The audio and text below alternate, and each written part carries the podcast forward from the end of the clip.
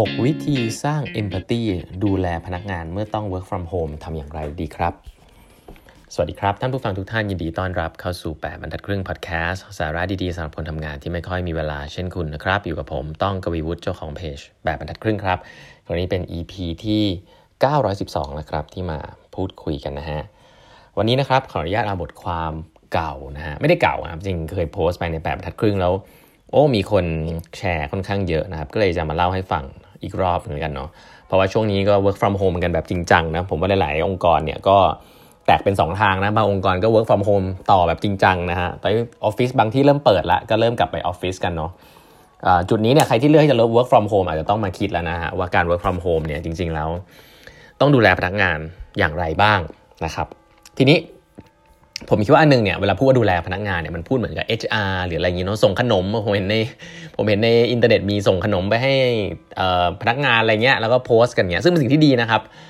กิจกรรมแบบนี้ดีในภาพใหญ่ แต่ผมว่าจริง ๆ สิ่งสารทุกข์สุกดิบตอนการทำงานเนี่ยสุดท้ายก็จบที่หัวหน้าซูเปอร์ไว direct supervisor อันนี้สำคัญสุดนะครับหัวหน้าเนี่ยต้องดูแลลูกน้องเนาะเพราะฉะนั้นแล้วเขาบอกมี 6 วิธีนะครับที่เอาไว้ดูแลพนักงานเนาะเรื่องแรกครับเรื่องแรกนะฮะ เรื่องแรกคือโทรโทรคุยฮะอันนี้ basic เลยนะ สอบถามหน่อยว่าชีวิตพนักงานแต่ละคนเป็นยังไงบ้างนะครับคือมีหัวหน้าบางประเภทนะครับ small talk กับลูกน้องไม่เป็นเลยนะครับ AR เนี่ยคุยตรงๆ เรื่องงานตลอดโทรตามงานตลอดนะครับดูข่าวสารบ้านเมืองนิดนึงว่าช่วงนั้นเนี่ยมีประเด็นอะไรบ้างนะครับ แล้วก็ชวนคุยหน่อยนะครับ อย่าง basic อย่างแรกเลยช่วงนี้ฉีดวัคซีนหรือยังนะฮะเวิร์กคอมดูเฮ้ยอยู่ที่บ้านนี้อยู่กับใครนะอยู่คนเดียวมีลูกด้วยหรือเปล่าลูก เเรียนไปด้วยหรือเปล่าเครียดไหมมีคุณพ่อคุณแม่อยู่ด้วยไหมมีใครติดโควิดหรือเปล่าที่บ้าน ถามสาทุกสุขดิบนิดนึงก่อนก่อนคุยเรื่องงาน อันนี้อย่างแรกเลยนะ อยู่บ้านบางคนเนี่ยเครียดมากนะฮะมีสภาพแวดล้อมที่ทำงานยากมากนะครับขอให้เขาบ่นนะหน่อยนะเพราะฉะนั้นถามชีวิตหน่อยนะครับ เวลาคุยอันนี้คืออย่างแรกนะครับอันที่สองนะครับถามเขาไปเลยครับว่ามีมีมีปัญหาอะไรบ้างในการทำงานนะครับ เเรื่องนี้คือเพราะว่าจริง ๆ แล้วการทำ one on one session เนี่ยจริง ๆ พออยู่ออฟฟิศเนี่ยก็ไม่ค่อยได้ทำกันเนาะส่วนใหญ่ แต่ว่าพออยู่บ้านเนี่ยบางทีต้องมีโทรคุยกันมันก็เหมือนเป็น one on one session เล็กๆนะฮะแล้วก็สิ่งหนึ่งซึ่งเราควรจะถามก็คือปัญหาในการทำงานแบบ work from home จากลูกน้องเราเนี่ยแหละว่าเออ work from home เจอปัญหาอะไรบ้างที่ไม่ใช่ปัญหาส่วนตัวนะแต่เป็นปัญหาในการทำงาน เช่น เออ คนไม่ค่อยได้เจอหน้าเพื่อนเลยนะฮะ communicate กันตรงนี้ meeting นั้น communicate ไม่ดี communicate กันยาก เอ่ออีเมลส่งไปแล้วไม่อ่านส่งแล้วส่งช้าส่งไลน์มาตอนดึกอะไรเงี้ยคือ ถามปัญหาเกี่ยวกับการ work from home ที่เกี่ยวกับเรื่องงานด้วยนะครับว่าเกิดอะไรขึ้นบ้าง คุณให้ความช่วยเหลือพนักงานคนนั้นอะไรได้บ้าง คุณสามารถจัดมีติ้งนะครับหรือว่าที่ที่เขาเรียกว่า retrospective นะครับถ้าในพวกการทำงานแบบ Scrum เนี่ย retrospective เนี่ยสามารถจัดได้ไหมนะครับจัดเพื่อที่จะมาคุยกันว่าเราจะทำงาน as a team อย่างไรนะครับ การคุยวันออนวันกับลูกน้องในลักษณะนี้ก็เป็นการเก็บข้อมูลว่าทำงาน work from home เนี่ยมีอะไร work บ้างนะครับอะไรที่ไม่ work นะครับเพื่อมาปรับกัน เพราะนั้นก็ถามถึงปัญหาว่าเจอปัญหาอะไรบ้างนะครับ ข้อ3นะฮะออบอกให้พนักงานทุกคนเข้าใจตรงกันครับว่าสามารถแจ้งได้เลยนะครับ ถ้ามีอะไรอยากให้ช่วยเหลือนะครับ เพราะว่าบางทีอยู่บ้านเนี่ยมันมีปัญหาอะไร ซึ่งเราจะคิดว่ามันเป็นปัญหาที่ไม่เกี่ยวกับการทำงานนะครับหรือว่าเป็นปัญหาของเราเองหรือเปล่า บ้านไม่มีเก้าอี้ก็เมื่อยนะฮะมาหน้าจอก็ไม่มีนะครับร้อนเปิดแอร์แอร์ก็เจ๊งอะไรเงี้ยคือบางทีมันมีสภาพแวดล้อมอะไรที่แบบอยู่ที่บ้านแล้วมันทำงานได้ไม่ดี ก็ขอความช่วยเหลือได้นะครับ มีหลายๆออฟฟิศผมเห็นเนี่ยเอาแบบ basic เลยนะแบบให้เอาคอมพิวเตอร์กลับไปที่บ้านได้นะครับเอามอนิเตอร์กลับไปที่บ้านได้เอาเก้าอี้กลับไปที่บ้านได้อะไรเงี้ยเก้าอี้ดีๆเนาะ อะไรแบบนี้ก็ก็จริงเป็นสิ่งที่ผมคิดว่าคนหลายๆคนอาจจะคิดว่านี่มันไม่ใช่เรื่องที่จะต้องมาบอกกัน แต่จริง ๆ แล้วเนี่ย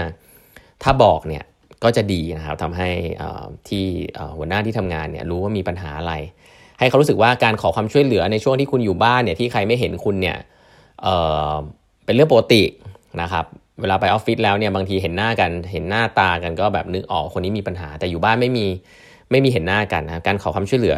ควรจะเป็นเรื่องปกตินะครับกล้าเล่าปัญหาออกมาได้นะครับ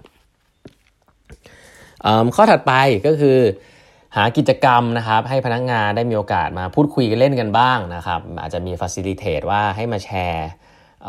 moment ที่มีความสุขนะฮะวันนี้มีอะไรที่ดีบ้างนะครับ วันนี้ทำงานอะไร productive บ้าง วันนี้เกิดอะไรขึ้นที่ดีบ้างนะครับ ก็ให้แชร์ moment ที่ดีนะฮะเพราะว่าเช่นเดียวกันครับ เวลาอยู่บ้านไม่ค่อยได้แชร์อะไรคุยแต่งานแหละ เพราะว่า เวลาโทรไปก็เรื่องงานทั้งนั้นนะฮะกลัวคุยสารทุกข์สุกดิบอะไรระหว่างวันบางทีมันก็รู้สึกแปลกๆนะจริง ๆ แล้วมันสิ่งที่น่าสนใจนะครับมันมีมันมี paper หนึ่งออกมาเขาบอกว่า เวลาเราไปที่ทำงานเนี่ยไปออฟฟิศเนี่ยเราคุยเล่นกันเยอะกว่าเราอยู่ from home นะครับซึ่งน่าสนใจเพราะว่าใช่เราไปอยู่ออฟฟิศแม้ว่าตัวเราจะอยู่ออฟฟิศทั้งวันเหมือนเราจะทำงานทั้งวันแต่จริง ๆ ไม่ใช่นะครับเราจะคุยเล่นซะเยอะเรามี small talk ตลอดเวลากับเพื่อนร่วมงานเนาะเรามีเดินเจอกันคุยกันที่ทำงานตลอดเวลา แต่พอเราอยู่บ้านเนี่ยฮะเราคุยกับเพื่อนเนี่ย คุยแต่งานนะฮะเราไม่ค่อยคุยเล่นกัน เพราะว่ามันคุยเล่นไม่ได้อะครับพอเข้าเจอเจอใน meeting ตลอด แล้วก็จะให้มานั่งอยู่ดีๆ call ไปเพื่อคุยเล่นมันก็ใช่เรื่องเนาะเพราะฉะนั้นแล้วมันกลับกลายเป็นว่าตอนที่คุณอยู่บ้านเนี่ยคุณได้คุยเล่นกับเพื่อนร่วมงานน้อยลงนะครับได้มีโอกาสแชร์โมเมนต์ดีๆ ในการทำงานกันน้อยลงนะครับเรื่องเหล่านี้ก็สามารถแชร์กันได้นะครับ อันนี้คือข้อ4ข้อ5ครับเขาบอกว่าตอนจะส่งข้อความเนี่ยพยายามคิดให้รอบคอบก่อนส่งครับ เพราะว่า โทนเสียงข้อความนั้นนะบางทีเนี่ยเรารีบๆพิมพ์เนาะมันไม่คนเขาไม่เห็นหน้าเราอะ่ะเขาจะดูเราจากเท็กซ์อะถ้าโทนของเท็กซ์มันมันดูแบบไม่ถูกเวลาหัวหน้าดูเหมือนกับแบบโกรธหรืออะไรเงี้ยแล้วมันคนเข้าใจผิดได้นะครับแล้วก็ correct ยากเวลาส่งเมสเซจไปแล้วอะ่ะแม้ว่ามันจะ unsend ได้เนาะแต่ว่าลูกน้องเห็นแล้วก็อาจจะรู้สึกแย่ได้นะครับ คุณ เหมือนกับ text มันอาจจะทำให้คุณมิสลีดเรื่องอารมณ์ได้ ก็ลองคิดดูให้ดีก่อนว่าจะคนอ่านจะรู้สึกโอเคไหมนะครับ แล้วก็ปรับคำซะหน่อยนะมีขึ้นต้นลงท้ายซะหน่อยอย่าห้วนมากนะผมเห็นหัวหน้าส่วนใหญ่เวลาส่งให้ลูกน้องชอบส่งเลยห้วนๆอะ ซึ่ง professional ไง professional มากมืออาชีพมากก็เลยห้วนๆไวๆอะไรเงี้ย อันนี้ก็เป็นความคิดที่ส่วนตัวผมเคยเล่าให้ฟังว่ามันไม่ใช่นะทุกๆคนทำงานกับมนุษย์เนี่ยก็ต้อง มี skill ในการที่ขึ้นหัวลงท้ายนิดนึงนะครับ เวลาพูดเนี่ยบางทีมี skill การพูดแล้ว แต่ขี้เกียจพิมพ์ไงนึกออกไหมก็พิมพ์ห้วนๆอะไรเงี้ยก็พิมพ์มีน้ำเอ่อน้ำเสียงหน่อย มีน้ำเสียงมี character หน่อยนะครับของความมี empathy นิดนึงนะครับแล้วก็เช่นเดียวกันครับ เมื่อได้รับข้อความมาก็ให้ตั้งใจอ่านข้อความได้รับอย่างละเอียดนะครับ เพราะว่าเมื่อการอ่านข้อความที่รับอย่างละเอียดเนี่ยมันเหมือนเป็นการฟังอย่างตั้งใจนะครับ อ่านอ่านละเอียดนะครับ แล้วก็ อย่าทำอย่างอื่นไปด้วย การอ่านแชทจริง ๆ แล้วถ้าคนพิมพ์มายาวเนี่ยก็ตั้งใจอ่านเหมือนอ่านอีเมลอะฮะแชทกับอีเมลนั่นเหมือนกันบางทีแบบ ก็พออยู่บ้านอย่างเงี้ย ผมว่าอันนึงที่น่าสนใจคือเมื่อก่อนตอนอยู่ตอนเราไปออฟฟิศใช่ปะเราก็แบบเดินคุยกันเนาะถ้ามีอะไร official เราส่งอีเมลกันอีเมลยาวๆอะไรเงี้ยก็เราก็จะใช้อีเมลเยอะผมเพราะว่าตอนอยู่บ้านเนี่ยมันกลายว่าทำงานผ่านแชทเยอะเพราะมันต้องคุยกันเยอะมาก แล้วก็ขี้เกียจส่งอีเมลนะฮะก็กลายว่าเรามาคุยแชทกันเยอะ แล้วบางทีแชทมันก็เหมือนเป็นคุยเล่น คุยสั้นคุยยาวอะไรเงี้ยเราก็ไม่ค่อยสนใจที่จะอ่านมันอย่างรายละเอียด บางทีส่งแชทยาวๆไปก็แบบเออไม่ยอมอ่านหรือว่าอ่านไม่ละเอียดอะไรเงี้ยไม่เหมือนอีเมลก็ให้ให้ตั้งใจอ่านข้อความนะครับให้เขารู้ว่าเออเราฟังเขาอยู่หรืออะไรแบบเนี้ยวิธีเหล่านี้ครับก็จะช่วยได้เนาะในเบื้องต้นที่ทำให้การทำงานอยู่ที่บ้านเนี่ยค่อนข้างที่จะทำให้คนเขาเรียกว่าอะไร